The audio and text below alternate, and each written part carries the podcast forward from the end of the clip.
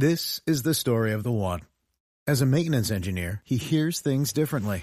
To the untrained ear, everything on his shop floor might sound fine, but he can hear gears grinding or a belt slipping.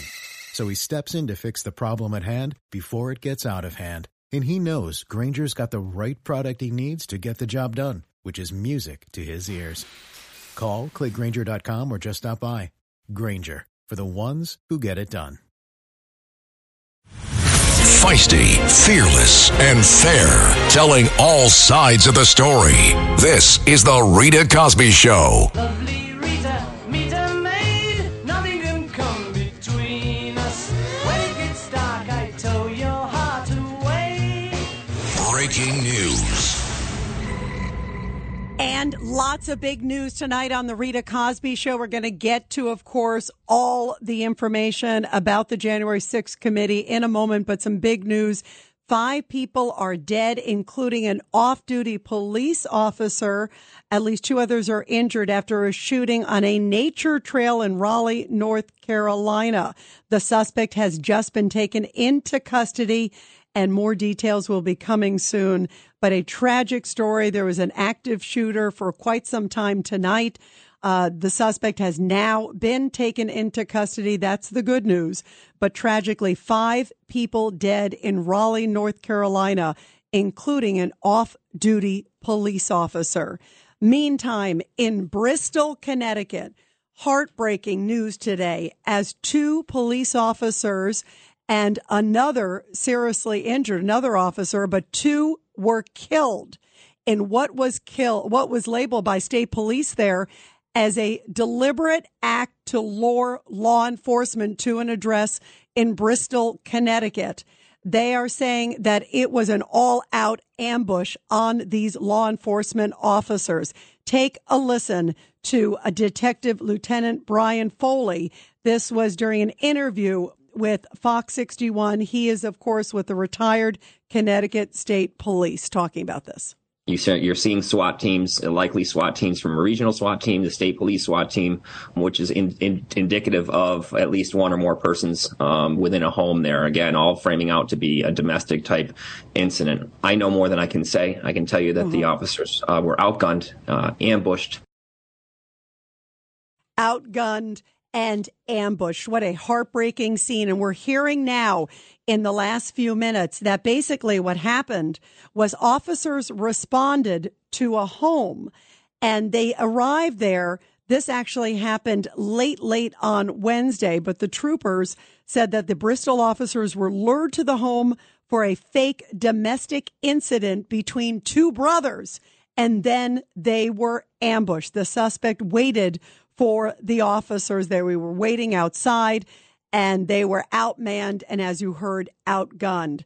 At this point, another officer is clinging to life, is in serious condition at a local hospital, and Bristol police identifying the officers who were shot as thirty-five-year-old Sergeant Dustin DeMonte and thirty-four-year-old officer Alex Hamzy. Another officer, again, who was seriously hurt was a twenty-six-year-old Alex Iurato, and he is at Saint Francis Hospital right now, had surgery just a few hours ago. And of course, he and of course, all of our officers are in our thoughts and prayers. We're going to talk a lot more about this shooting also on the Back the Blue segment, which I love doing every night here on the Rita Cosby Show, and also taking your calls about this horrible war on police. This has to stop. This is just outrageous. It is heartbreaking. And when we hear about all of these incidents, the fact that this was an ambush and that they were trying to lure police is just outrageous. Cops have a tough enough job, and then they have to deal with a potential ambush, a fake nine one one call. And sadly, two officers in Connecticut have lost their lives. Uh, let's really quick actually go to David, who's here on the show. David, your thoughts real quick. Go ahead, David. Thank you for taking my call. My heart goes out to everyone whose family members are murdered, but that is a word we need to use. This idea that five people were shot somewhere in Raleigh today. They weren't shot. They were, just as those two officers in Connecticut were, they were ambushed. They were murdered. And I don't think that the piece of garbage that just got arrested is in a position to sue any journalist who says the words alleged murder or says the murder victims. I do believe that by saying the word shooting and the mass shooter or the shootist and killings and deaths sadly diminishes the sad reality that these people were murdered. So I wish to convey that to you with the utmost respect. No, that you, by the way, future. David, that's a great yeah. point. That's a great point. And you're right. It, it's, it is outrageous. The killing that is continuing to happen. And the fact that, um, as we're talking about in Raleigh, thank goodness, at least somebody has been taken into custody. In the other case, the other person was killed. Um, but this is just it, this, this lack of respect for life, for human life, is just heartbreaking. And getting back to also the case in Bristol, uh, let's not forget that these guys were ambushed. I mean, this is a scary time right now, I just think, in America, as we're thinking about what's happening to our law enforcement, the villainization of our law enforcement, and the fact that people feel, you know, emboldened to try to create a situation where law enforcement literally are sitting ducks. Uh, that is a dangerous place to be. And, of course, our thoughts and prayers are with those who were killed, who were murdered, and those who were killed and murdered also, as you very aptly point out, David, in Raleigh, North Carolina, too, as well. Thank you, David, very much for the call. And, everybody, we are also going to be talking later on in the show very much about this Bristol shooting. Again, the details about the officers who were ambushed. And as we get more details on Raleigh, too, as well, we will bring them to you. But boy, what a heartbreaking time with all of these details. Meantime, lots of news coming out of the January sixth committee. They had a business session today because right away they signaled that they were coming in with basically one mission in mind.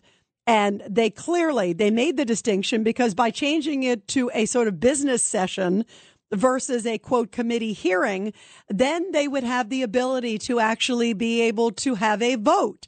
And vote they did.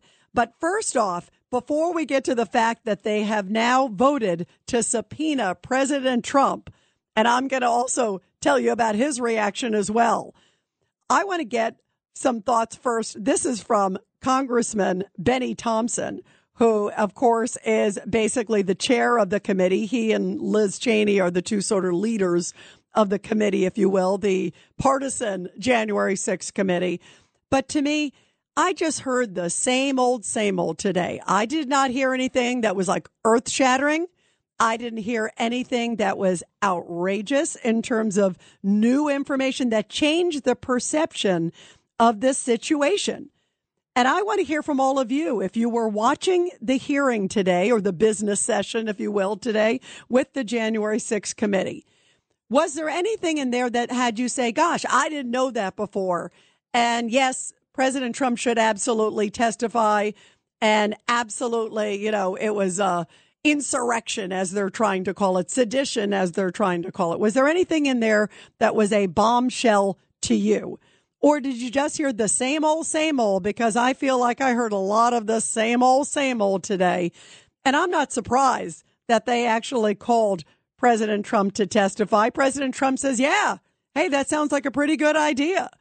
So it sounds like he's calling their bluff, which, can you imagine if it turns out that President Trump actually decides to testify before this committee or before a revamped version of it? If the House gets turned over to the Republicans, I mean, there are so many interesting layers to this case. Do you think he really does want to testify? Do you think it's a political bluff? Do you think it's a public relations stunt? And what did you think of the hearing today? I thought there was just a whole bunch of rehash. And to me, it seemed so highly, highly partisan, so one-sided. I mean, this is not, you know, like like a balanced approach. This is like selective editing out of chunks. This is selective parts out of, you know, different statements. And this is like a verbal ambush, if you will. I mean, if you look at it, it was like, okay, we're going to throw everything at them at the kitchen sink. We're going to try to do whatever we can. And maybe let's say, let's have you come. And I love the fact that he basically said, well, maybe I might come. Can you imagine if that happens? By the way, everybody, coming up in about twenty minutes or so from now here on the Rita Cosby Show, we are going to have Professor Alan Dershowitz on the show and get his take as to, does he think that President Trump will testify? Can the committee actually compel him? What are some of the legal things there? And if he was representing President Trump, what would he do? Would he advise him to testify? Would he advise him to stay the heck away? Um, and does he think it's all a P R stunt? And where does he think this is headed? Does he think that there's anything that's going to take this to the next level? Well, here is Congressman Bennie Thompson talking today at the committee. What Donald Trump proceeded to do after the twenty twenty election is something no president has done before in our country. In a staggering betrayal of his oath, Donald Trump attempted a plan that led to an attack on a pillar of our democracy. It's still hard to believe, but the facts and testimony are clear, consistent, and undisputed. And also, Liz Cheney also spoke today, too, of course. And in fact, she was the one who basically did the motion for the vote. No partisanship there. She's already come out and said she hates Trump. She's already come out and said if he runs or if he becomes the nominee, she's going to leave the Republican Party. She doesn't really seem like a Republican to begin with. Um, and then, in addition to all of that, she basically said, you know what, I'm going to actively campaign against a number of Republicans that are running for office this time. If anybody sort of supports President Trump, I'm basically going to try to throw some barbs in there and raise funds against them. Not her running herself, but challenging them in the public arena. I mean, so, you know, it's not like she is like an impartial Republican. I mean, that's what's always been the funniest thing about this committee, is that I think they've done a disservice. Had they actually had Republicans that the Republicans wanted on the committee, I think it actually would have added a lot more, and maybe we would have gotten some answers. But here is Liz Cheney talking about January sixth, and she says it all falls on President Trump. The vast weight of evidence presented so far has shown us that the central cause of January sixth was one man, Donald Trump, whom many others followed. None of this would have happened without him. He was personally and substantially involved in all of it. Exactly how did one man cause all of this?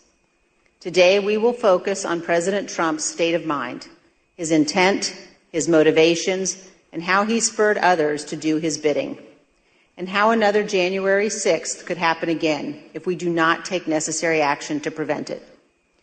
As you view our evidence today, I would suggest a focus on the following points. First, as you will see, President Trump had a premeditated plan to declare that the election was fraudulent and stolen before Election Day, before he knew the election results. He made his stolen election claims on election night, against the advice of his campaign, without any evidence in hand. Then, over the next two months, he sought to find those who would help him invent and spread lies about the widespread fraud. Many of those who stepped forward to help, including Rudy Giuliani, knew they never had real evidence sufficient to change the election results. And on the evening of January fifth, they admitted they were still trying to find that phantom evidence.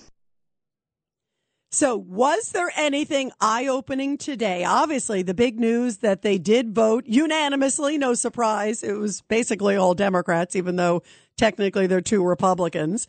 But basically unanimous that they want to have him subpoenaed to testify, and also subpoenaing documents of his, too, as well.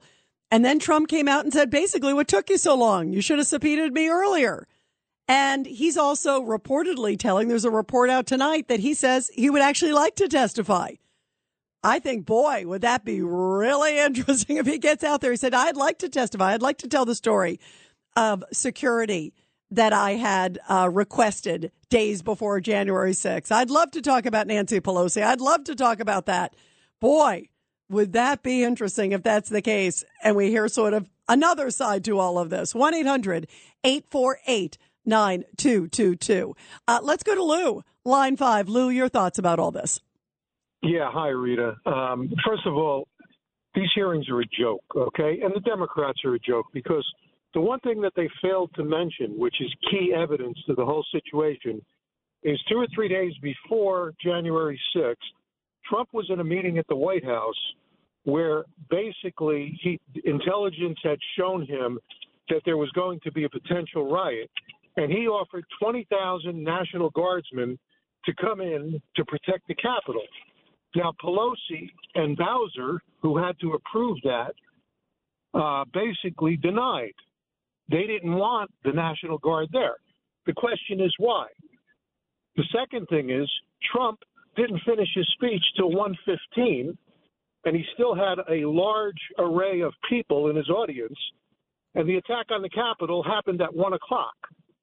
So the question becomes, and basically at the end of his speech when he said, let's go to the Capitol and peacefully and patriotically protest, are, uh, is additional evidence that nobody in the committee is referring to.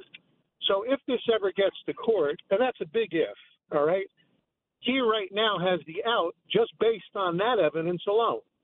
That's, you bring up some great points, and the peacefully and patriotically protest point is a really strong one, Lou, because, you know, if you're going to go after somebody's words, that really opens a big can of worms. I just think it sets such a, a dangerous precedent um, for when he said, you know, um, you know, there were comments that he made that were, you know, you know, uh, feeling the election was stolen. This, this, this. Look at what Maxine Waters said. You know, you get in their face, you go after them. Remember, I'm talking about, you know, the way she was treating Republicans. Um, think about some of the rhetoric that came out of people's mouth during the riots that happened in the summer of twenty twenty. I mean, that what I'm saying is if the Democrats continue to go down this path, it opens up just, you're right. Any attorney could sit there and say, wait a minute, here he said peacefully and patriotically. Other times he made comments about just how he felt about the election or other things. But he never said, I want you to go into the Capitol and, and attack this and do, you know, I mean, you know, I mean, that's that's where it really, really um, is a gray area, that lane in between. And and it opens up the door in so many levels. Lou, thank you very much. We're going to continue with your calls after the break. The Rita Cosby Show on the Red Apple Podcast Network.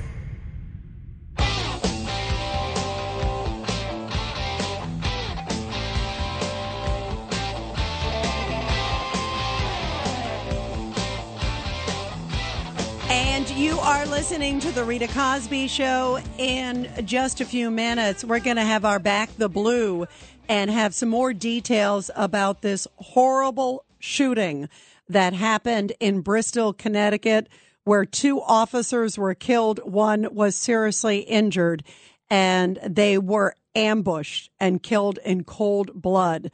And we're going to have some details, sadly, about what has happened in that situation. Uh, also, by the way, five N Y P D officers also separately hurt uh, when they were struggling with a suspect. Um, and that was in a car accident. They were trying to get them and trying to follow this guy. Uh, the guy boxed him in and hurt a number of officers, too. So it is a very, very sad night uh, for law enforcement across the country. Also in Raleigh, Uh, an off-duty police officer among those who was killed um, and murdered, as David so aptly said earlier, um, with a horrible situation that happened in Raleigh, North Carolina tonight. We're going to talk about all of those coming up after the break. Also, we have Alan Dershowitz here on the show uh, talking about Donald Trump now getting uh, the word that the committee, the January sixth committee, as he calls it, the Unselect Committee, Uh, has voted to subpoena him. Real quick, B J, your thoughts about this. Go ahead, B J. The only, uh, thanks, Rita. The only question that needs to be answered that has not been answered and that will not be answered and that the American public deserve an answer to is why the twenty thousand troops from the National Guard were withheld by Nancy Pelosi. That would have averted the whole situation. This is nothing more than a smokescreen right before the election to uh, uh, deter and uh, deflect and pivot uh, away from the Democrat Party's abysmal record for the past two years. This is, there's nothing here, nothing, big nothing burger. And I hope somewhere, somehow, President Trump will be able to give testimony. Yeah, that would be interesting. Uh, B J, thanks so much. We're going to get Alan Dershowitz's take after the break. And you bring up a great question. Today they were showing Nancy Pelosi talking about security. Why didn't they call her to testify and say, why didn't you bring them beforehand? This is the Rita Cosby Show on the Red Apple Podcast Network. Handling legal matters is stressful. So, let the law offices of Frank Bruno Junior provide you with the insightful counsel you deserve. The law offices of Frank Bruno Junior has successfully handled thousands of cases for twenty-five plus years. They focus on elder law and estate planning, but are equipped to navigate you through all stages of family law and divorce to real estate law and probate. The law offices of Frank Bruno. Call seven one eight, four one eight, five thousand or visit them at frank bruno law dot com. That's frank bruno law dot com. Frank Bruno. He's your numero uno. Cosby Show presents Back the Blue. And in tonight's Back the Blue segment, uh, lots of stories sadly coming uh, about police officers. First off tonight, and I feel like we need to do a special Back the Blue segment tonight because of all of this just sad news. Uh, first off, five N Y P D officers hurt in a crash uh, as they were struggling with a suspect who fled from Long Island. Uh, five police officers were injured while apprehending a domestic abduction suspect who fled Suffolk County Police. Uh, the officers boxed in the suspect on local streets, and the suspect's car then collided with the police cruisers. Uh, those officers are said to be doing better, uh, but were indeed injured in that apprehension. And then Uh, story coming just a few minutes ago from Raleigh, North Carolina. Some terrible news. Five people murdered, uh, including an off-duty police officer. Uh, there was an all-out search tonight. In fact, also a canine was injured, too. Uh, in that, a suspect has been taken into custody. And just some very, very sad news after a mass shooting taking place on a nature trail in Raleigh, North Carolina, and among those killed, an off-duty officer. And then in Bristol, Connecticut, uh, absolutely other heartbreaking news as two officers were killed. One was seriously injured in what now police are saying in Connecticut was a deliberate act to lure law enforcement to an address in Bristol, Connecticut. Take a listen to what former Connecticut State Police Officer Spokesman Detective Lieutenant Brian Foley said uh, when he spoke with Fox sixty-one. Take a listen. The officers uh, were outgunned, ambushed, and, and it's just a horribly and, and sad situation. And apparently they were lured to the home by a fake domestic incident between two brothers. They believe it was sort of a staged nine one one call. And when the officers arrived, they said that this man, Nicholas Brutcher, killed one of the officers upon arrival. The second officer later died at the hospital. Another one is clinging to life right now at a hospital in Connecticut and described to have serious wounds. Uh, the suspect, again, this Nicholas Brutcher, who is a thirty-two-year-old man, uh, was killed at the scene. We'll be getting some more details on this shortly, but just a heartbreaking case where it appears that two officers were indeed ambushed by a fake nine one one call. And to me, it is just it, it just is such a reminder. My heart breaks for all the law enforcement officers, obviously those and the family members and friends of these officers, but of course, law enforcement around the country. You just think about the incredible risks that they face every single day. And again, as we have just learned, these two officers were killed, another one fighting for his life at this moment after they were ambushed in Bristol, Connecticut. And as we get more details, we will keep you posted. But our thoughts and prayers, I want to give the names of the officers. thirty-five-year-old Sergeant Dustin DeMonte, thirty-four-year-old Officer Alex Hamzy, and also the one who was seriously hurt, twenty-six-year-old Alex Iurato, now clinging to life after this horrible ambush shooting taking place in Bristol, Connecticut. Well, we are talking everybody, of course, also about the fact that the January sixth committee, I call it the January sixth partisan committee, has voted to subpoena President Trump. Here's a little bit of Bennie Thompson, Congressman Bennie Thompson, Democrat, head of the committee, uh, talking about the case today in what will be their final sort of hearing, their final session before the midterm elections. Could it be all about politics? Take a listen. We've conducted more than a thousand interviews and depositions. We received and reviewed hundreds of thousands of pages of documents. Thanks to the tireless work of our members and investigators, We've left, we have left no doubt, none, that Donald Trump led an effort to upend American democracy that directly resulted in the violence of January sixth. And joining us now to talk about this vote to subpoena the president, and the president, by the way, came out a little bit ago saying he loves the idea of testifying, saying that he'll talk about the corruption of the committee, how Nancy Pelosi didn't call up the National Guard that he strongly recommended her to do three days before uh, on January third, twenty twenty-one. So will he testify? Should he testify? Joining us is, I think, the best legal scholar out there, noted law professor, also the author of a great new book. It's called The Price of Principle, Professor Alan Dershowitz. Professor Dershowitz, thank you for being here. My pleasure. Thank you. You know, if Trump does testify, it would be the first testimony that was in any way uncritical of Trump. I mean, this was, uh, you know, nine members of the committee, seven Democrats, two get Trump Republicans. And uh, if, you know, there's a judge in New York who once said a grand jury will indict a ham sandwich. To paraphrase him, this committee would have subpoenaed one of Donald Trump's ham sandwiches. Uh, they will vote for anything that's anti-Trump, and nobody should take seriously anything this committee says. Even the New York Times writer today says the committee has accomplished nothing because it was so biased, so one-sided. They knew what their conclusions were going to be before they took one bit of evidence. Look, I'm not a fan of President Trump's actions on January sixth. I don't think he should have made the speech, though it was constitutionally protected. I think he should have done more to try to stop the violence, although that's not a crime. But what I worry about more is the enduring impact on our Constitution of the get Trump at any cost mentality. Don't care about the Constitution. Don't care about the traditions of America. Don't care about the long-term House of Representatives tradition that you always have bipartisan committees. Don't care about that. Just get Trump. That's just un-American.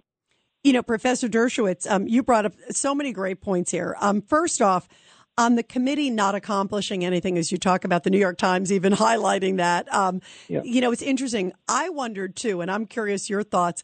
Was that why they had to kind of come up with this vote today? You know, they kind of changed the status of the hearing to like a business session so they could make this vote. But do you think that that's why they did it? Because they really didn't come up with anything. And the day was mostly a rehash of everything else uh, that we've heard. And again, very one-sided, as you point out. But do you think yeah. that that might have been part of the objective? Oh, we got to have something to justify why we're here. And so let's vote to subpoena Trump at the end and have a headline. Yeah, no, I agree with that. And you think of how silly it is. They say, this is our last meeting. We're not going to have any more hearings. This is it. This is the end, but we're going to subpoena Trump. What are they going to do with him if they're not going to have any more hearings?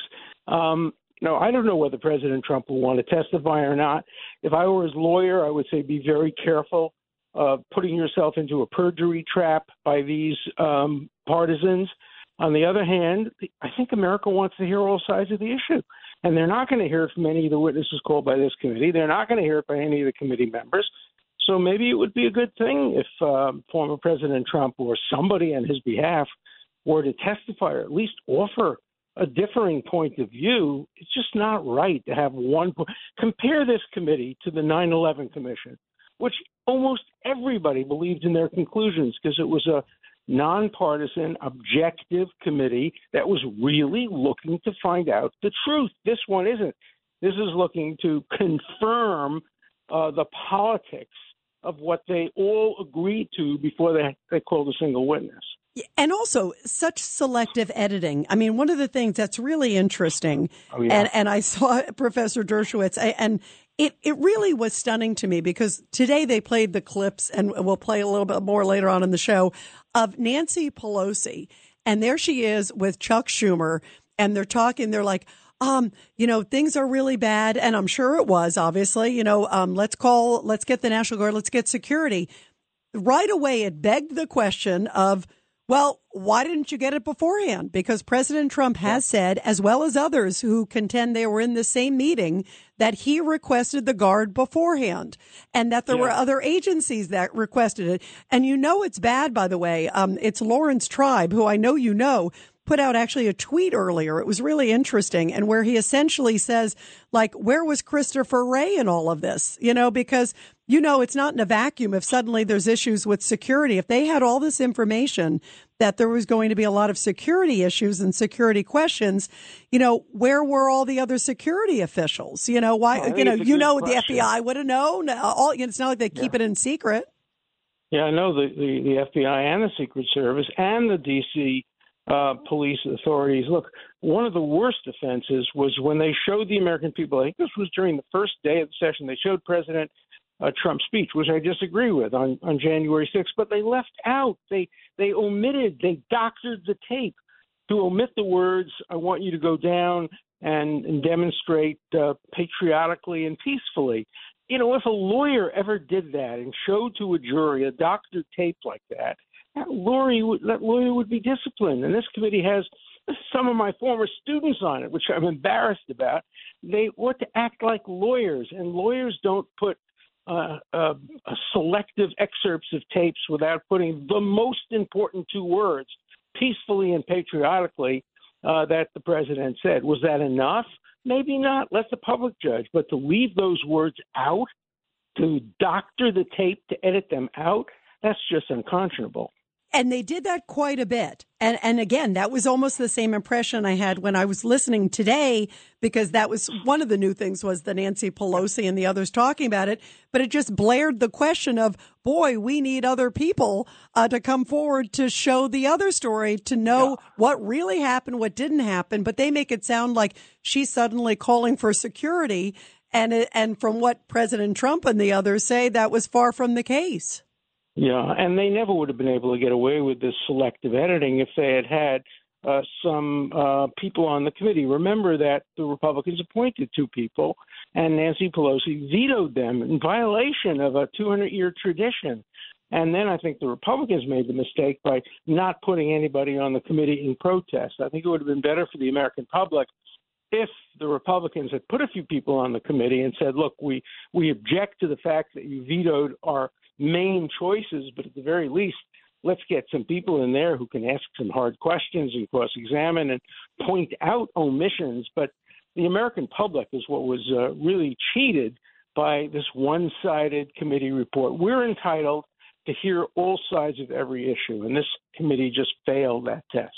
Now, uh, Professor Dershowitz, will President Trump be compelled? Can you, can you explain to us from a legal proceeding? They okay. voted, all right, unanimous, you know, even though it's all partisans, but they voted. Tell us legally what happens here. Well, let me tell you what the right approach is. The right approach is they now have to go to court and get a court to enforce the subpoena. And if the court doesn't enforce the subpoena, Congress should not have the power unilaterally without approval of the court to subpoena anybody, but they've already indicted now two people um, uh, for refusing to obey subpoenas without going to the court. And so we'll have to see how the courts deal with that issue. But the right way to do it is to go to the court, let President Trump's lawyers object, claim lawyer-client privilege, claim executive privilege, claim separation of powers. And if a court ultimately says, Mister President, you have to testify, as they did in the Clinton case, then he has to testify, but he does not have to testify without uh, challenging it in court uh, just because Congress said he does. He has a legitimate claim that uh, he doesn't have to do that without a court approval. But now you brought up the case of others that have happened to, um, and I think about, of course, Steve Bannon. I mean, you know, he's one of the— and Navarro, both, both, yeah. Yep. So so they, do you think that they're going to do it, or do you think they're just going to kind of ramrod it through Congress and treat the president, you know, like they treated Steve Bannon? Well, I think the big beneficiaries of this are going to be Bannon and Navarro, because if they do it to the president, the case is going to get to the Supreme Court. The Supreme Court can't duck a case involving trying to put in jail a former president for not complying with a congressional subpoena. And if the Supreme Court takes the Trump case, they inevitably have to rule on the Navarro and uh, and uh, Bannon case. So, you know, that issue is an important issue, whether or not Congress has the power through the criminal law to compel somebody to testify without first going to the court and getting the court to validate the subpoena. So that's an interesting issue. And uh, I think if the president refuses to testify, that's what his lawyers should demand, that they go to court first.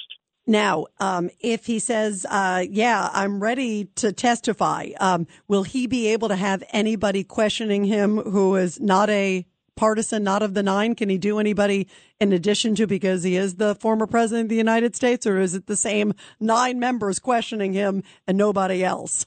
Well, if I were his lawyer, and I was once, but I'm not his lawyer now, I would say I will testify in front of the committee on condition that my own lawyer can then redirect examine me, because they're going to cross-examine him. Right. And let my own lawyer then come in. Um, you can, you know, appoint somebody or whatever, but I want my own lawyer to come in and be able to ask me questions so it doesn't become completely one-sided. That would add at least a little bit of balance to the proceeding. Boy, would that be interesting? And and yeah. it's it would be fascinating if he puts them in the box, because he's already saying, hey, you know, uh, I'd like to testify. And if he says, maybe I'd like to, I'll, but here's my condition, I'm going to bring my own lawyer. Yeah. Can you imagine the public outright if they turn that down? I mean, that, yeah, it really puts them in a box. That down. They will turn that down. And, you know, the public, those who support uh, the the Trump will come out one way, those who support the Democrats. The New York Times article said not a single percentage point shifted based on these um, uh, hearings, that everybody was cemented in, everybody was locked in, everybody had their views before this happened, and the committee didn't influence very many people to change their views that would have had it been a fair committee and had all sides been presented. But when you get a kangaroo committee like this, thoughtful people are not going to change their mind based on their conclusions.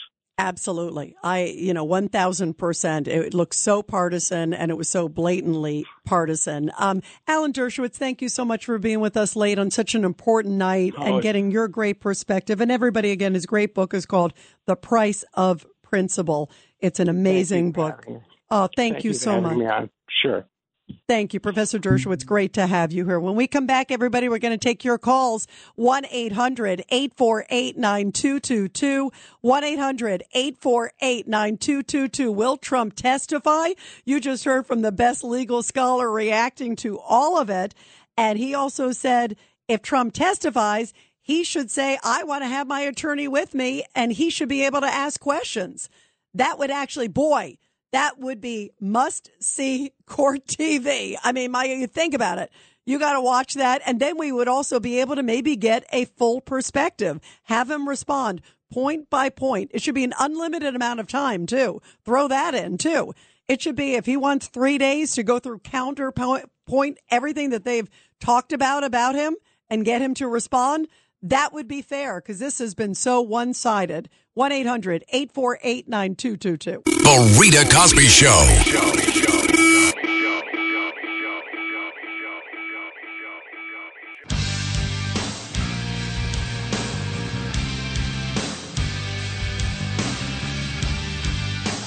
And you are listening to The Rita Cosby Show. You just heard from Professor Alan Dershowitz, saying, look, this was a clearly one-sided partisan proceeding. Uh, he believes that there's going to be a lot of back and forth in court now that the January sixth committee has officially decided to vote and ask Trump to be subpoenaed to testify, as well as his documents, right? And so that's the first step. So they could go to a court to get it enforced, as you heard from Professor Dershowitz, or they could just go right to full Congress to actually do the vote. And then there will definitely be a lot of back and forth because you're dealing with the president. You're dealing with executive privilege. It's different, I think, very much than like Navarro and Steve Bannon.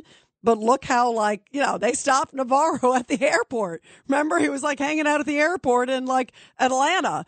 And suddenly it was like they like, you know, it was like, you know, you would have thought it was like Hawaii five oh. It was like five hundred of them like came over to him. I'm exaggerating, but it was a lot of them that came over to the airport and suddenly like arrested him like you would have thought he had robbed a bank.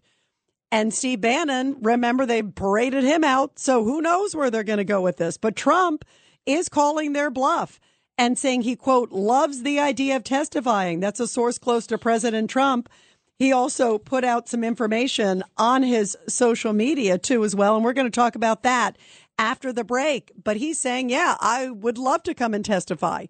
And I think he should. I think that would be really fascinating to see what is Liz Cheney, what's his rebuttal to all these things that have just been left hanging and where we've clearly seen one side.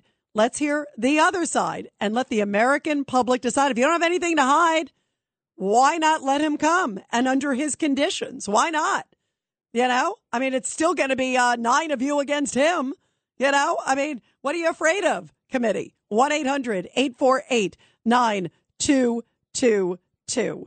Um, let's go to Alan on line six. Go ahead, Alan. Uh, good evening.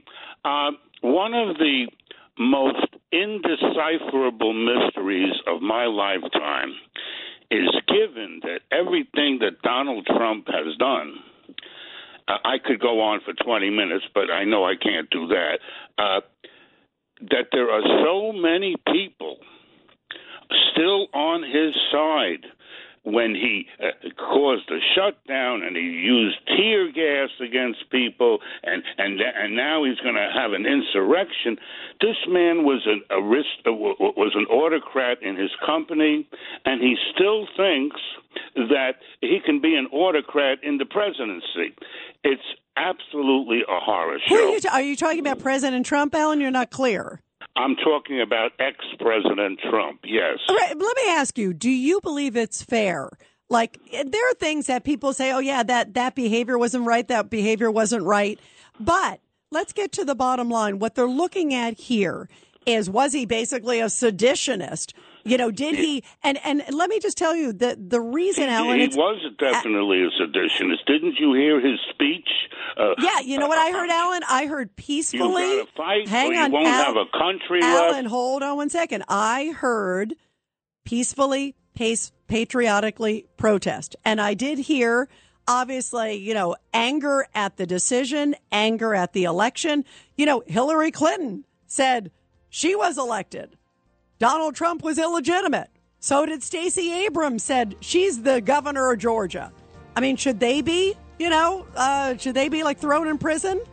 I mean, this, uh, you know, a- at some point, bad behavior, or maybe you would have made a different choice.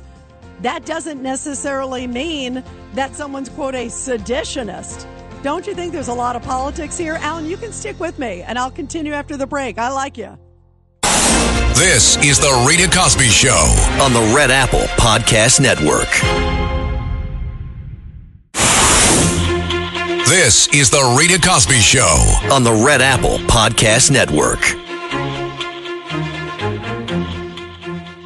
I know your name is Rita, because your perfume is smelling sweet since when I saw you down on the floor. Breaking news.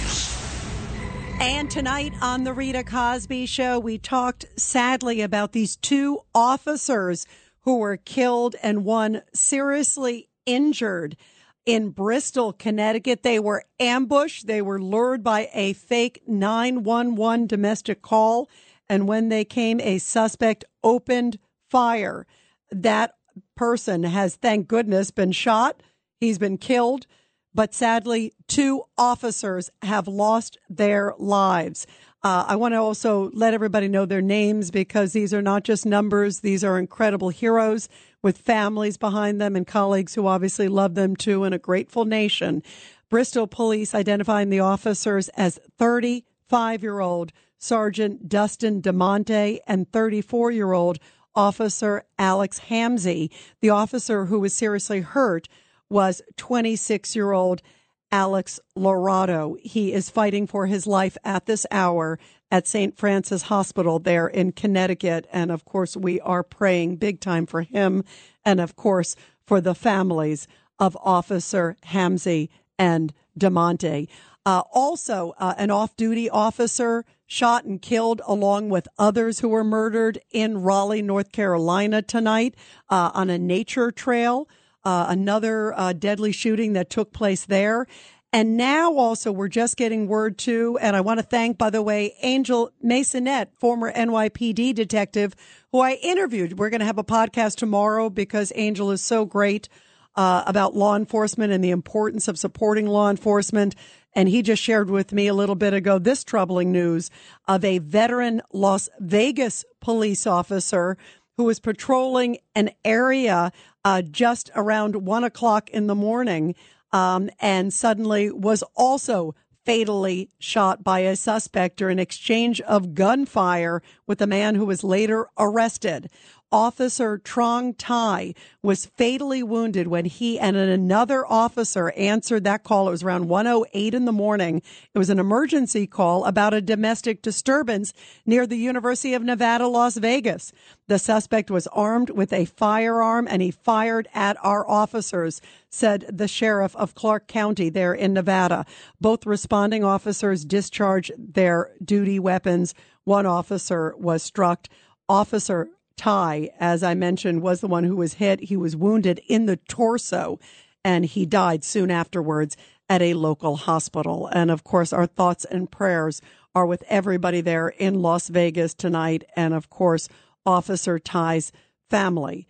Uh, another heartbreaking update of another officer uh, shot and killed today. Um, it's just, it is so, so sad. And you know how much we love our officers here on the Rita Cosby Show and how much we support and appreciate them. My favorite segment that we do every night, uh, we do our Back the Blue segment in our, you know, first hour. And then in our second hour, we do support our heroes because it is so important that we support our veterans and their families and also especially our law enforcement and their families, because it is tough right now. They're just responding to what looks like a routine call, uh, this call that came in of domestic disturbances in both cases. And it turns out both of those calls turned out to be deadly. And it just shows how difficult it is to be a police officer in this day and age. And uh, our hearts break so much for them and for their families and their family in blue, the men and women who are alongside them every single day. We love you. We appreciate you. And the rest of America has to one thousand percent support our law enforcement. We are talking about President Trump also because big news that also came down just a few hours ago. If you were watching the January sixth committee, the January sixth committee saying that we voted unanimously. Well, what's unanimously is seven Democrats to so-called Republicans, and I say so-called because Adam, Adam Kinzinger, first of all, is retiring. Um, we also have Liz Cheney, who, again, uh, lost her own primary in Wyoming. But I say so-called because those two have been so anti-Trump from the very, very beginning. Um, and it seems like Liz Cheney didn't like President Trump criticizing her father, didn't like her, you know, the criticism that was coming from President Trump, uh, you know, on, you know, the war machine, if you will. And so she has clearly had a vendetta against President Trump. And I agree with Professor Alan Dershowitz, who we just had on, who essentially said, you know what? This was so one-sided. If you look at the January sixth committee, after all this time, after all of these hearings that they have had, nothing has really moved the dial. Even the New York Times basically showed that the percentage of people who are supportive of President Trump or who are anti-President Trump, uh, who react basically the same way about the January sixth committee, it hasn't really moved. The numbers have not changed throughout these hearings. In other words, the hearings really have not been effective, that people were sort of dug in how they felt about January sixth. Before these hearings even started.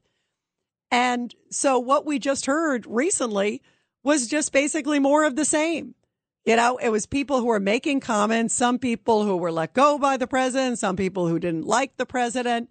But clearly, we only heard one side of the story. And how can you say that that's a fair assessment when they would cut his speech and cut out the part where he says patriotically and peacefully? You know, you can say, yeah, maybe he should have said something different or should have done this, but to like cut out parts and make it sound like he never told them to stay peaceful, that's not true if you look at that part of the speech. And then he said, go home. They claim he never told them to basically go home. I, I mean, it is such selective editing. And I think that that's an incredible disservice to the American public because all they're seeing are these bits and pieces. And there's so much more information, whether it's other testimony, whether it's other videotape. Imagine how different this hearing would have been if they actually did have two sides of the story and if Trump's team could actually do some questioning. Can you imagine? It'd be really interesting. Some of these witnesses who, you know, said one thing and then we found out afterwards somebody else refuted certain things. Wouldn't it be interesting if they really got to cross-examine the witnesses? Then the American public would have much more faith in this process. And then we could all be informed of the full story. But because it is so blatantly partisan, it's sad that after all this time, think about all the money that's been spent on this, all the effort, all the time where we could be focused on so many other things that are going on in this country, you know, crime, inflation, uh, border, there's a million other issues. And yet everybody associated with this committee and all the supporters of the committee and all that group, they've spent all their efforts on this. And at the end of the day, it hasn't moved the dial at all. And they left it with saying, we vote to subpoena President Trump. It would be really interesting if not only if Trump says yes, but if he has someone in there like an attorney or somebody who says, OK, I'm going to be able to question the president. I'm going to be able to show that other side of the story. And he should have an unlimited amount of time to testify. Think about how powerful that would be if Trump gets like two full days. And he can go through point by point by point and refute points that he says need to be refuted and then have somebody actually asking questions that he wants to have asked that would show his side of the story, in addition to the committee, of course, as well. But then at least the American public could go, OK, now I'm informed. But to just kind of like do this little drips and drabs and drips and drabs and selective editing, uh, that's more editing than you do when you're doing a feature film. And that's what this basically was about, because guess what's going to happen? If the Republicans take the House, this committee is basically no longer going to exist. You know, if they take the House in November, they have until the beginning of January, till Congress changes hands, if that happens. And then that committee is going to basically be moot. So is this really then all about politics? Is this all just one big partisan game theater because the midterms are now just a little over three weeks away? It sure looks that way. one eight hundred eight four eight nine two two two. one eight hundred eight four eight nine two two two. Here is, by the way, here's this moment where they came down with the vote. But our duty today is to our country and our children and our Constitution. We are obligated to seek answers directly from the man who set this all in motion. And every American is entitled to those answers, so we can act now to protect our republic.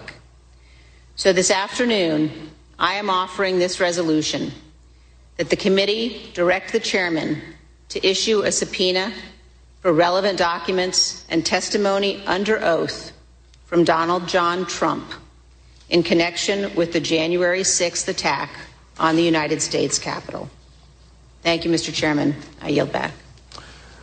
Gentlelady yields back. If there's no further debate, the question is on agreeing to the resolution. Those in favor will say aye. Aye. Aye. Aye. Those opposed is no.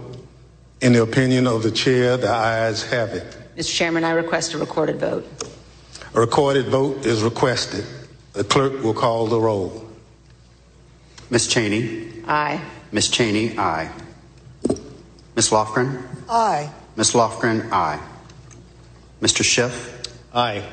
Mister Schiff, aye. Mister Aguilar? Aye. Mister Aguilar? Aye. Missus Murphy? Aye. Missus Murphy? Aye. Mister Raskin? Aye. Mister Raskin? Aye. Missus Luria? Aye. Missus Luria? Aye. Mister Kinzinger? Kinzinger, aye. Mister Kinzinger, aye. Mister Chairman? Aye. Mister Chairman, aye. The clerk will report the vote. Mister Chairman, on this vote, there are nine ayes and zero noes. The resolution is agreed to. Without objection, a motion to reconsider is laid on the table. The chair requests that those in the hearing room remain seated until the Capitol Police have escorted members from the room. Without objection. Without objection. What a surprise. It's unanimous by the committee that has hated Trump to begin with. By the way, you know, I always read your tweets, you guys. I love getting information from you. And Sharon just tweeted, Rita, President Trump would also have to insist that his testimony would have to be in public, not behind closed doors. Talk about selective editing. That's a great point. He would have to insist that it is absolutely public. It should be maybe two days time, three days time. Have a representative who can also counter cross and ask questions. Uh, first cross and then counter cross. I, I say go for it. I think he'll do it. If they come up with that, they'll never accept it, as you just heard from Dershowitz. Oh, no, he wouldn't follow the rules, you know. Um, you know, I'm not saying Dershowitz. That's what Dershowitz said, that he believes the committee would not accept the terms of having anyone else other than President Trump sitting there and being grilled and skewered by nine people and not having anybody on the other side who would provide a counterbalance. Uh, but boy, who knows where this is going to go? one eight hundred eight four eight nine two two two. Let's continue uh, with Alan. Alan, sorry, I had to cut you off because we had a hard break there. Um, but Alan, I was saying you get into dangerous territory when it was selective editing. And there are things that Democrats have said that have certainly riled up people. And you could make the case that they riled up the rioters in twenty twenty. First of all, your uh, assertion that it's one-sided can be blamed on the, the uh, minority leader of the House. I forget his name. Uh, he decided that he didn't want to didn't want his party to participate in this uh, in this investigation. So to, to say now it's one-sided, uh, you Alan, know. But Alan, did you hear the reason is? He gave names to Nancy Pelosi. She would not accept them. And that begs the question, why? What is she afraid of? So they she didn't accept Matt Gaetz and uh, Jim Jordan, and, uh, Jim Jordan, uh, yes, Jim Banks, Jim, Jordan, and, uh, Jim Banks, that other nut job from down south, a woman. I forget her uh, name. He, I know who you're thinking of, Marjorie Taylor Greene. Yes, uh, yes. No, he he gave her. I know he gave her Jim. I know he gave her Jim Banks.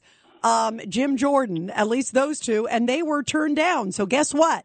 You know, and he felt like um, we want we picked. She shouldn't be turning them down. If she has nothing to hide, she should have accepted them. Uh, I can't argue at that point. But uh, regarding uh, uh, pres- ex-President Trump's uh, guilt or innocence, I remember him saying, "You've got to fight like hell, or you won't have a country left." I mean, it, if that doesn't incite his followers, I don't know what will. But just let me just say this. A few a week or so ago, uh, uh, uh, President Biden uh, called them semi uh, fascist. Uh, now, what is a fascist? A fascist is someone who says, "Do it my way. I don't care if I'm right or wrong. Do it because I said so."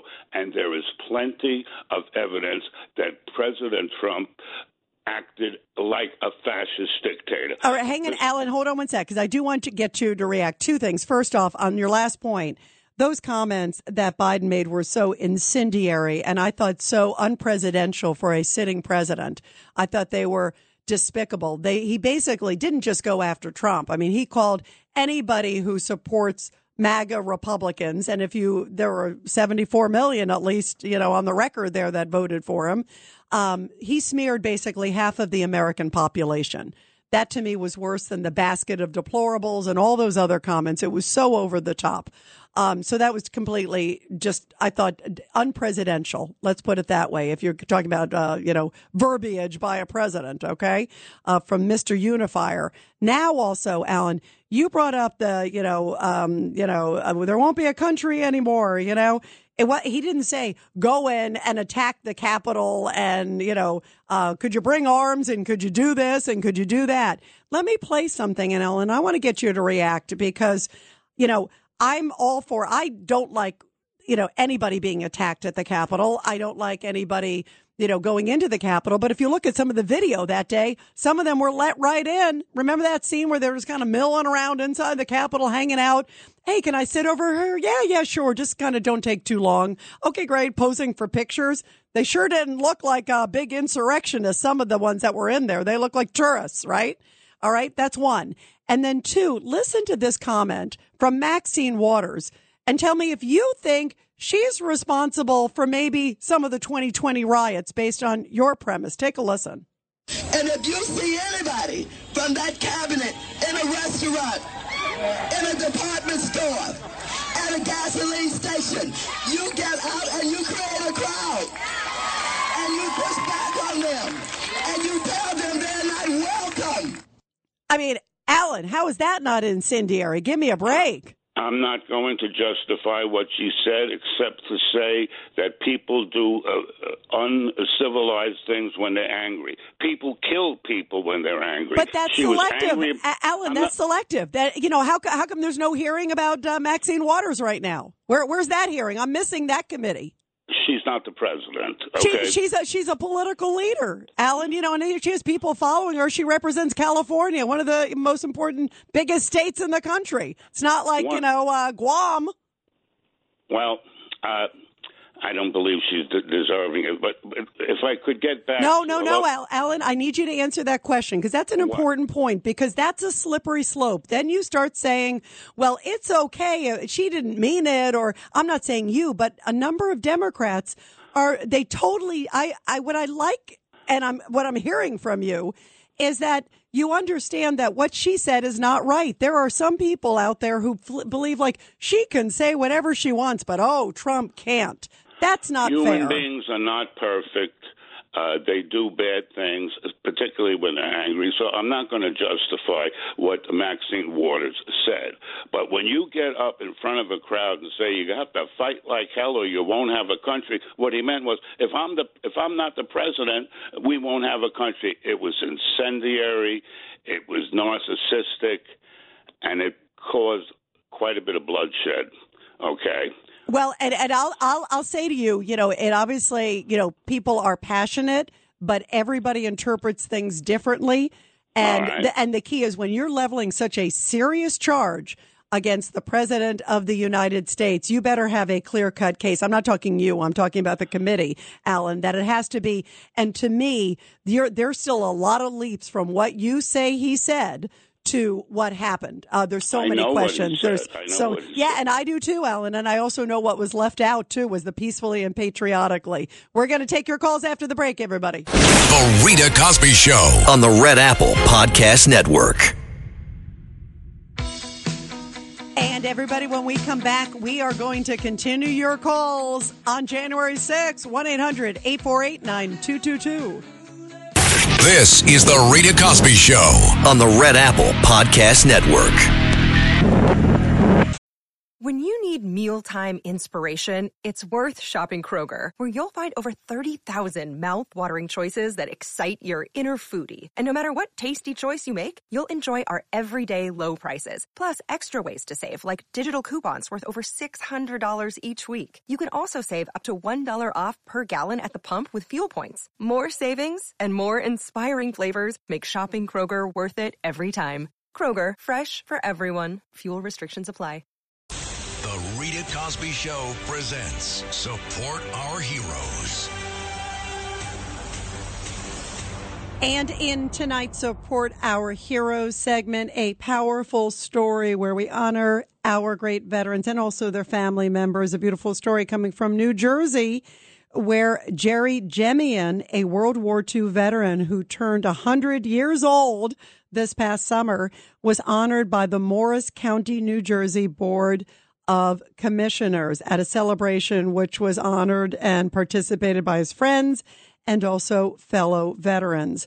Uh, the local commissioner there presented the veteran with a special Morris County Resolution of Honor and recognized not only his one hundredth birthday, but also his military service to the people of the United States.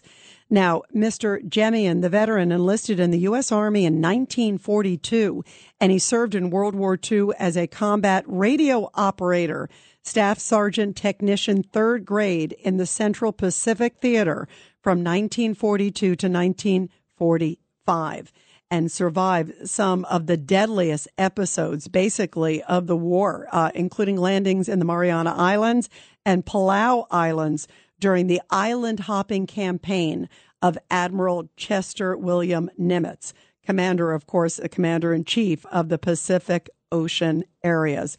And Mister Jemian amazingly survived without being injured. Mister Jemian said, one thing that has always sustained me is to keep going, keep going, no matter what happens or what the hell happened. I always managed to move somehow or another. And when he received the award just this week, he said, thank you, thank you, thank you. I am deeply, deeply honored. And we are deeply grateful for his incredible service to this country.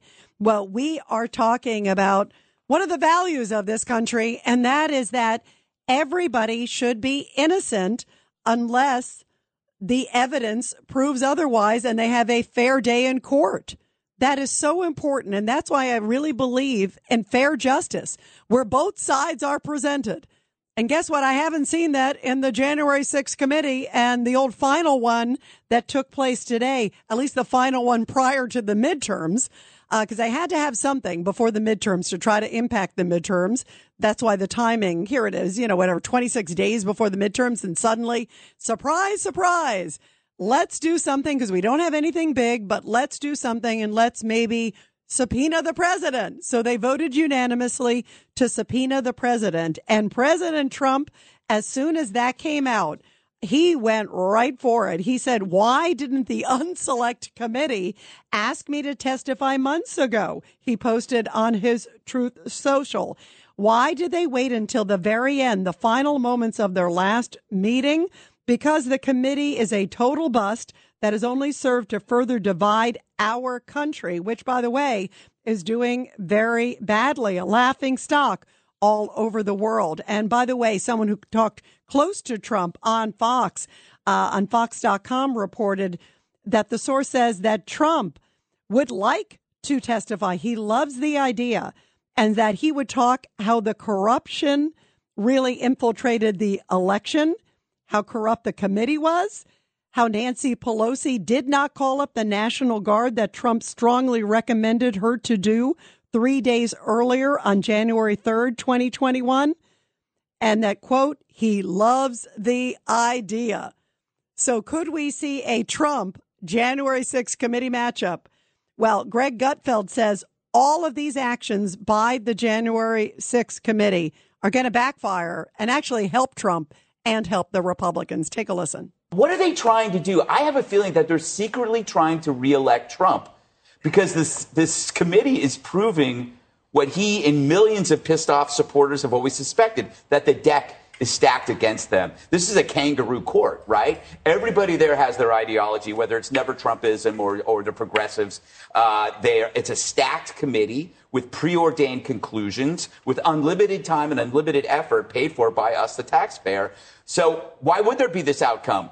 Everybody sees this, and what they're in danger of doing is creating, turning Trump into a martyr, because they're proving the point that they swayed the election. We remember that story in, in Time Magazine when they boasted about being a cabal, the mm-hmm. media, the Democrats, uh, the, the tech companies. This thing just reminds you that they're hunting Trump and hunting Trump supporters. I think, you know, I, I think a lot of people think that DeSantis is a better choice. A young, he's a, maybe a younger, smoother, uh, more sophisticated candidate. But then you could have people that just say, screw it, I'm going to vote for Trump because the, these people are idiots. And this is this is a scam. They're, martyr, they're martyring him.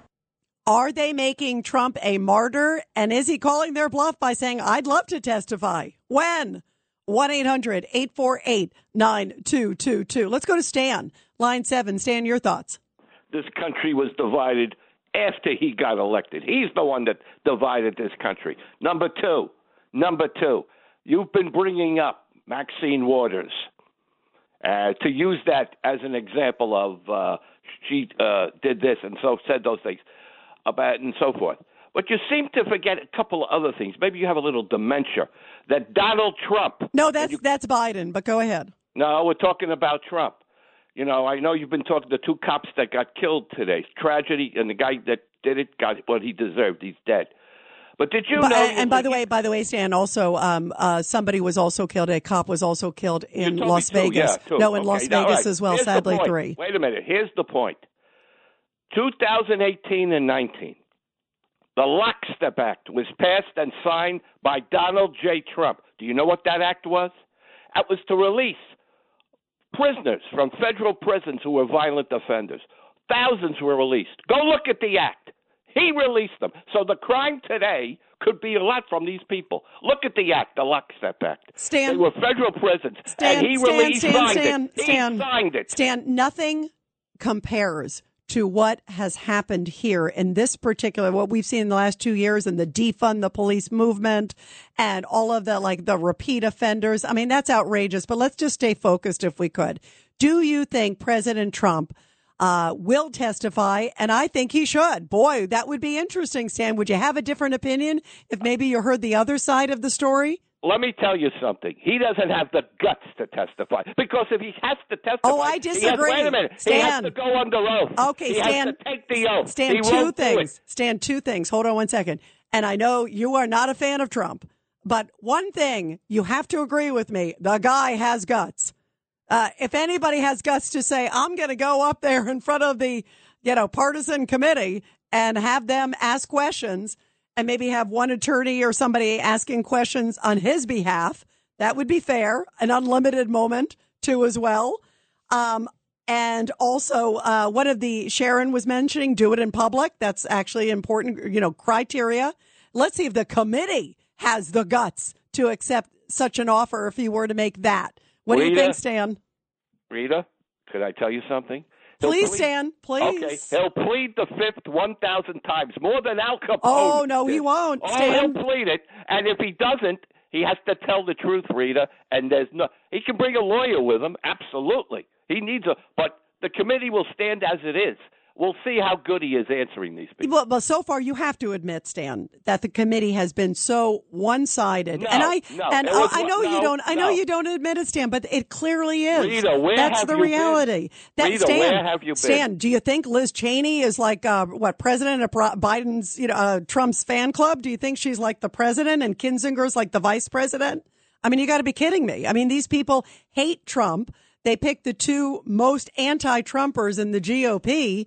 Um, and, you know, Nancy Pelosi didn't want the ones who would ask uh, fair questions. She just wants one side. And I just think it's done a tremendous disservice. And I agree. I disagree with you wholeheartedly, Stan. I think President Trump absolutely has the guts. I think he'd love to. I'll actually I'll triple down with you on this one. I think he would love nothing more than to testify in public. Uh, have M S N B C, C N N, uh, Fox, everybody covering it, because they're going to have to cover it, even though they wouldn't want to cover it, uh, M S N B C at least and C N N. Um, but the ratings would be through the roof. And guess what? He would love to testify, but he should also have somebody in there. I agree with Dershowitz, who was just on the show, who is certainly uh, knows law much better than than you and I do, certainly more than I do and you do. Um, and he said he should absolutely insist on somebody in the room, an attorney who could ask questions on the president's behalf to him, too, because it'll still be nine, nine against one and, and maybe two if you can add that attorney. Uh, you, you still don't like him, but I think Rita, I think he could handle that. I think he'd love it. You love it. Rita, he has to tell the truth. I think he would love it, Stan. Yeah, and, and guess what? He has to tell the truth. That's anathema to his human species. He will never tell the truth, Rita. He's lied thousands of times. I know you feel that way, Stan. Stan, I, Stan, you know what? I think the truth may not look pretty for Nancy Pelosi and some others. I completely disagree with you, but I love your call, Stan. Thank you very much. Let's go to Norm. Norm, line six. Stan doesn't like anything Trump has to do. He doesn't like uh, that he breathes, but go ahead, Norm. I don't like that he said you have dementia, and that's what I clearly heard. And, I, and uh, then I came back with Biden. I came back. He's talking yeah, about Biden. I, I, I don't appreciate that. Just, just to, just to put that out there. Oh, in, thank, uh, in Norm, anyway. Thank you for defending my honor, Norm. Thank. Well, you know what? You know what is so funny? You know, Stan. It says that because he clearly, he is like Liz Cheney. He thinks probably Liz yeah. Cheney is like, you know, uh, uh, the god of the sun and the moon, you know? And, yeah. and he believe me. How to speak to a lady. yeah. oh. Are you talking about Liz Cheney there? Well, no, listen, I, no, I was talking about you. I know, I'm, like, you know, I know. I'm playing with you, Norm. You know. All right. Let me, okay, real quick. Um, actually, I was reacting more to Alan. Um, that I'm, you know, as a January sixth Washington participant, I'm sick of hearing armchair quarterbacks uh, like Alan mischaracterize what happened on that day. Uh, a rally composed of comparative between five hundred thousand and one million people peacefully protesting. He talks of bloodshed. What bloodshed? Ashley Babbitt's? We're sitting in prison. The murderous Capitol cops were found blameless. So, um... you know, my thoughts on this rally are if it would happen again tomorrow, I would go and have no regrets. So that's my thoughts on the Jim, on my participation on January sixth uh, to the few fools who went inside the Capitol. And and Norm, um, Norm, Norm, and it's great because yeah. you were there. And and mm-hmm. to your point, you know, they say, oh, all these people died and all this. It's like, you're right. Where are the numbers? Okay. I, I look, I didn't like anybody crossing the line or, or hurting no. officers or anything. And, and you're obviously, that's not where you're coming from either. I, I totally agree with you, Norm, on that. I want to play this actually though, Norm, just to get your take, because this to me is really interesting. Um, I found it odd that today in the hearing, Uh, that they had in the committee, you know, business, what they call it, you know, because they had to vote. So that in the, in the, their promotion opportunity, they played Nancy Pelosi talking about like she was like the safety security person. This is in the heat of the moment. You hear her calling for like, you know, uh, security, um, you know, items to protect themselves. Take a listen to this. And then I want to explain and get your reaction to something really interesting, Norm. Go ahead. There has to be some way we can maintain the sense that people have that there's uh, some security or some confidence Uh, that government can function and that we can elect the President of the United States. Did we go back into session? We did go back into session, but now apparently everybody on the floor is putting on tear gas masks to prepare for a breach. Well, I'm trying to get more information. They're putting on their tear gas masks. And here's a little bit more. This is Schumer and Pelosi, Norm. Take a listen. We have some senators who are still in their hideaways. They need massive personnel now. Can you get the Maryland National Guard to come too? I have something to say, Mister Secretary. Well, I'm going to call the, the mayor of Washington, D C right now and see what uh, other outreach she has to other police departments as uh, Leader Hoyer has mentioned. You know, Norm, what's so odd is that we have continued to hear, and there are other people who have stood by this, that President Trump uh, had asked for the National Guard, strongly recommended it to Nancy Pelosi and others at least three days earlier. We had John Solomon on the show here on the Rita Cosby Show, where he said that there was a second meeting, second reference to Trump wanting security. This is all prior to January sixth. And yet today, all we heard uh, from the January sixth committee, Norm, was, um, you know, oh, there's potential threats of violence that that even the January, you know, the Secret Service and other people knew. Um, and then we hear Nancy Pelosi in the heat of the moment saying, where's the National Guard? We need help. We need this. Suddenly asking for it for the first time, as if like totally caught off guard. There's something that doesn't fit here because clearly they had concerns of security. President Trump and some people close to him say, you know, that they called up for, they wanted the National Guard. It was turned down, they believe, by Pelosi and Muriel Bowser. And then you hear her on this call saying, we need Muriel Bowser. We need, like it's some new development. We need Nancy Pelosi to be called and say, Did, were you told to get the National Guard beforehand, and why didn't you call it? I mean, I, I mean, to me, they try to make her look like a hero today, and according to Trump, she's no hero. Um, my thoughts are a quote from Shakespeare: uh, "Methinks the lady doth protest too much." Very interesting. I agree, because it's, it was interesting that they pointed her out. I almost felt like they were trying to cover for her. You know, and they're like, oh, I need help. I need help. Uh, if she knew, I mean, it, they actually like killed themselves in the sense. Uh, I'm talking metaphorically, obviously, when they said mm-hmm. that um, the Secret Service knew there were threats. Like anybody, you know, even Lawrence Tribe, by the way, who has been extremely critical of President Trump. Um, mm-hmm. He is not a fan of President Trump. He came out and basically said, uh, where was Christopher Wray in all this? You know, because if there were indeed threats, you know, just from generic people, as there might be with any big crowd and especially an emotional crowd, um, why why wasn't where was the F B I? You know, where were where was, you know, that somebody would have called security. You don't just hear these threats and not do anything about it, not warn the Capitol, not warn anything. You know, just generic people emotionally making comments. Um, it, it just, fishy. yeah, it doesn't fit. There, there are, there are some huge issues here. You know, it's like they almost hurt their case by presenting how much information they had beforehand that individuals were upset, you know, and acting on their own and doing individual thoughts. Um, yeah, there's, there's a lot of, uh, thou doth protest too much, as you said eloquently. Norm, thank you very, very You're much. Welcome, Rita. Thank you. Let's go to Valeria in Florida. Valeria, real quick. Go ahead, Valeria. Hey, Rita, thank you. Four quick points. If we take back the House, the committee is shut down, no testimony. If Trump testifies, he must disavow the violent Trump supporters of January sixth and issue a stern warning to the nonviolent protesters and state that this must never happen again. If he has to testify, everything that Dershowitz said was correct, and he must be cool and classy. When the committee berates him in the same nasty, shrill, feminist fashion that Stan does on your show, he's not to take the bait, and he is to stand his ground eloquently. Great. And, and Bye, Valeria. I love how you defended me in there, too. Thank you. Thank you. Number four, I love the Dersh. But yes. I'm disturbed that a man of his superior analytic ability is still defending Biden and the Dems. Unless he's lying, Dersh is voting Democrat in twenty twenty-two. He's voting to destroy our country. And I, I can understand the low I Q, shrill, unethical stands of the world that vote Democrat in twenty twenty-two. They're easy to figure out.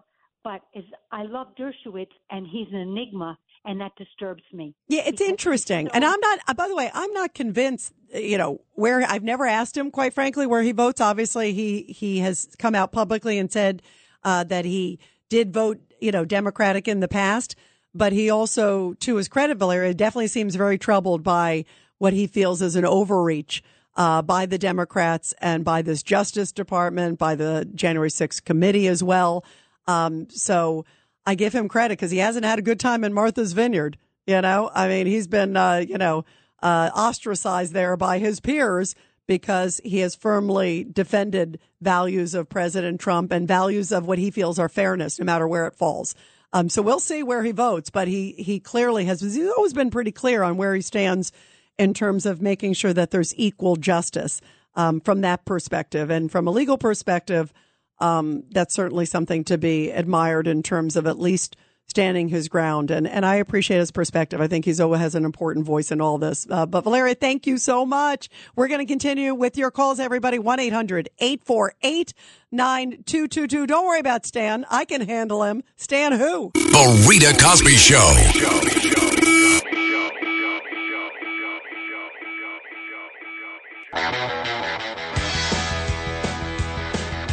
And we're continuing your calls. Should Trump testify? And Stan Allen, wow. Let's go to Frank in New Jersey. It's been quite a night here on the Rita Cosby Show. Go ahead, Frank.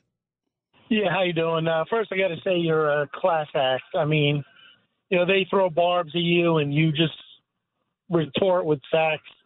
I think uh, an important point that these guys are missing are the facts. It, are the facts? oh, not just yeah, not just the facts, but also the fact that the Democrats get a pass on violent rhetoric. I mean, they actually encourage and specifically uh, tell people to confront. And then you saw it with Scalise, who got shot. Yes, with yes. Paul, who was beaten up. And Frank, with, uh, Frank, did you see? I played. I played for Alan the comments from Maxine Waters, you know, where definitely sounded very incendiary and the tone and everything. And he even was like, uh, uh, uh, uh, uh, uh, uh, I can't defend that. So, I mean, you know, I, I mean, you got to have the same equal standards, equal justice, Frank. Well, it's not just the overt uh, comments that they make. But, I mean, Trump specifically said peacefully protest. Yes, he did. Anybody who barely listens to it. But he was saying fight. He was saying in a political manner. That was very obvious, you know. But, I mean, the, the issue here is that the Democrats have literally, you know, evoked just nonstop violence. You know, not just on on the riots that occurred throughout the summer of uh, two thousand twenty. They never denounced a single thing, and you're talking about billions of dollars in damage. And they foment violence. It's uh, and they've yet to be called down on the carpet for it. Yeah, and they ha- and to your point, Frank, they have never said that, you know, like supporting the Minnesota Freedom Fund. Kamala Harris was actually bailing out the protesters and the looters. And you're right, it's this like single perception of justice. That's where I have a problem. You got to treat people fairly, but they want us to forget all of those other things. And yet it's all Trump, Trump, Trump, Trump, Trump. The Rita Cosby Show on the Red Apple Podcast Network.